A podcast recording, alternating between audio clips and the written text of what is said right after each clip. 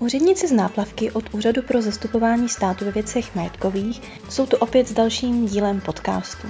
Dneska si budeme povídat o Šichtově vile v Ústí nad Labem, o zajímavostech této nemovitosti a hlavně o jejím prodeji. Dozvíte se však také, který známý zpěvák si tuto nemovitost vybral do svého videoklipu. Příjemný poslech.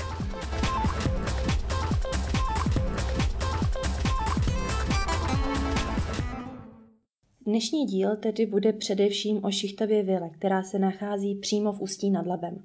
Tuto krásnou nemovitost budeme brzy prodávat, protože o ní neprojevila zájem žádná státní instituce. Do Ústí se vydala moje kolegyně Míša, aby celý areál nafotila. Za dodržení všech současných opatření, ostatně i tento podcast nahráváme na dálku, se jí podařilo zjistit několik pozoruhodných informací. Ahoj Míšo. Ahoj, hezký den všem. Mohla by si popsat, jakým způsobem se Šichtova vila vůbec dostala do majetku UZSVM?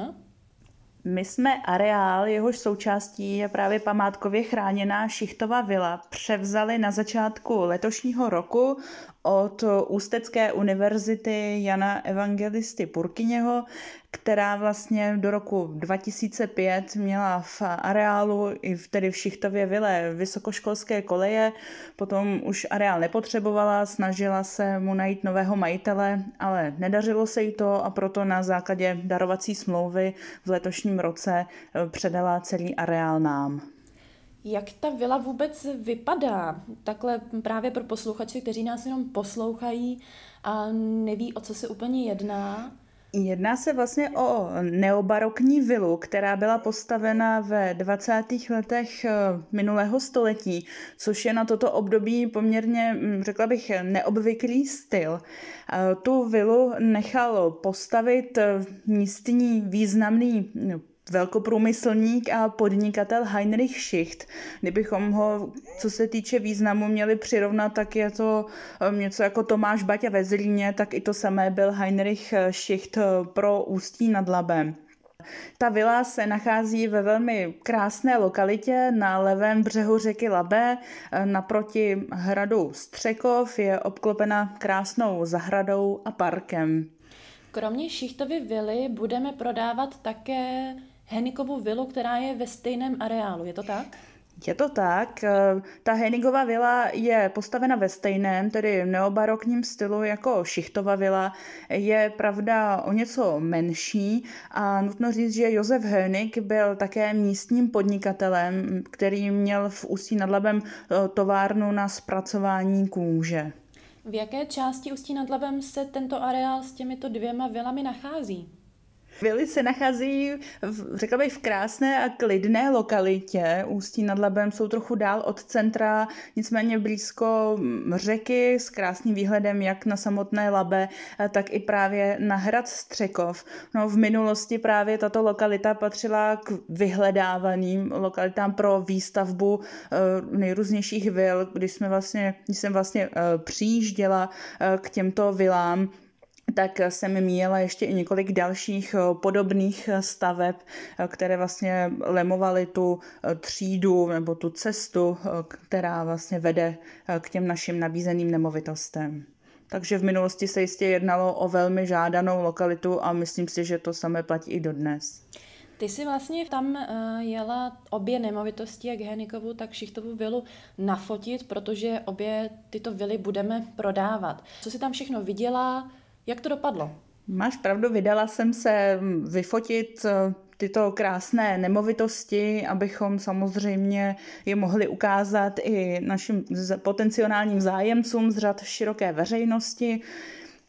Eh, ta cesta probíhala tak, že vlastně přijela jsem na místo, pan správce, který už je v areálu asi 14 let, tak mi všechno otevřel a pustil mě tedy do obou objektů, jak do té eh, Šichtovy vily, tak i do vily eh, Josefa Héniga. Musím říci, že navzdory tomu, že vlastně po druhé světové válce sídlila v těchto vilách například armáda nebo ministerstvo, tehdejší ministerstvo pracovních sil, tam mělo rekreační zařízení a pak samozřejmě od 90. let až do roku 2005 tam byly ty vysokoškolské koleje. Eh, tak se v obou vilách zachovaly poměrně významné a krásné dobové prvky. Eh, nutno říct, že i ta vila, která byla postavena, nebo obě vily, které byly postaveny ve 20. letech minulého století, tak byly velice moderně zařízené, řekla bych i tak nadčasově. Dochovaly se tam například vestavěné skříně, neobarokní schodiště, osvětlení, nebo dokonce v Šichtově vile i vlastně výtah, kterým služebnictvo přepravovalo jídlo z přípravny a z kuchyně do vyšších pater vily. Máš nějaké zajímavosti ze včerejška? Když jsme se o tom bavili, tak si mluvila o takových dvou zajímavých informacích. Uh, ona vlastně vůbec celá ta vila, nebo vzhledem k tomu, že v ní bydlela ta rodina šichtů, která byla nejen významnými podnikateli v Ústí, ale i takovými, řekněme, mecenáši umění, uh, tak uh, jsem se dočetla, že právě v této vile se pořádaly i různé společenské akce, večírky, vernisáže, různé výstavy. Eh, ještě bych v této souvislosti s tím zmínila, že vlastně manželka Heinricha Šichta, paní Marta Šichtová, byla velkou milovnicí umění a sběratelkou různých suvenýrů. Dokonce i jako jedna z prvních eh, žen tady v českých zemích, tak absolvovala cestu kolem světa a z ní si přivezla takovou papírovou eh, tapetu s takovými čínskými motivy, Eh, kterou pak nechala teda eh, vylepit v jedné z místností ve vile. Ta tapeta byť je trochu poškozená, ale dochovala se do dnešní doby. Takže to je takový unikát, který se ještě v té vile dochoval. Je s touto vilou spojena nějaká další známá osobnost? Abych nebyla pořád jenom v té historii, tak určitě myslím, že bychom mohli potěšit i naše fanoušky uh, hudby a fanoušky, kteří mají rádi eh, slovenského repera Majka Spirita, protože ten si nedávno právě prostory Šichtovy vily vybral pro natáčení eh, svého videoklipu. A teď doufám, že to řeknu správně k písni Žiariš, takže určitě každý, kdo se na ten videoklip podívá, tak tam pozná nebo nějaké části eh, Šichtovy vily.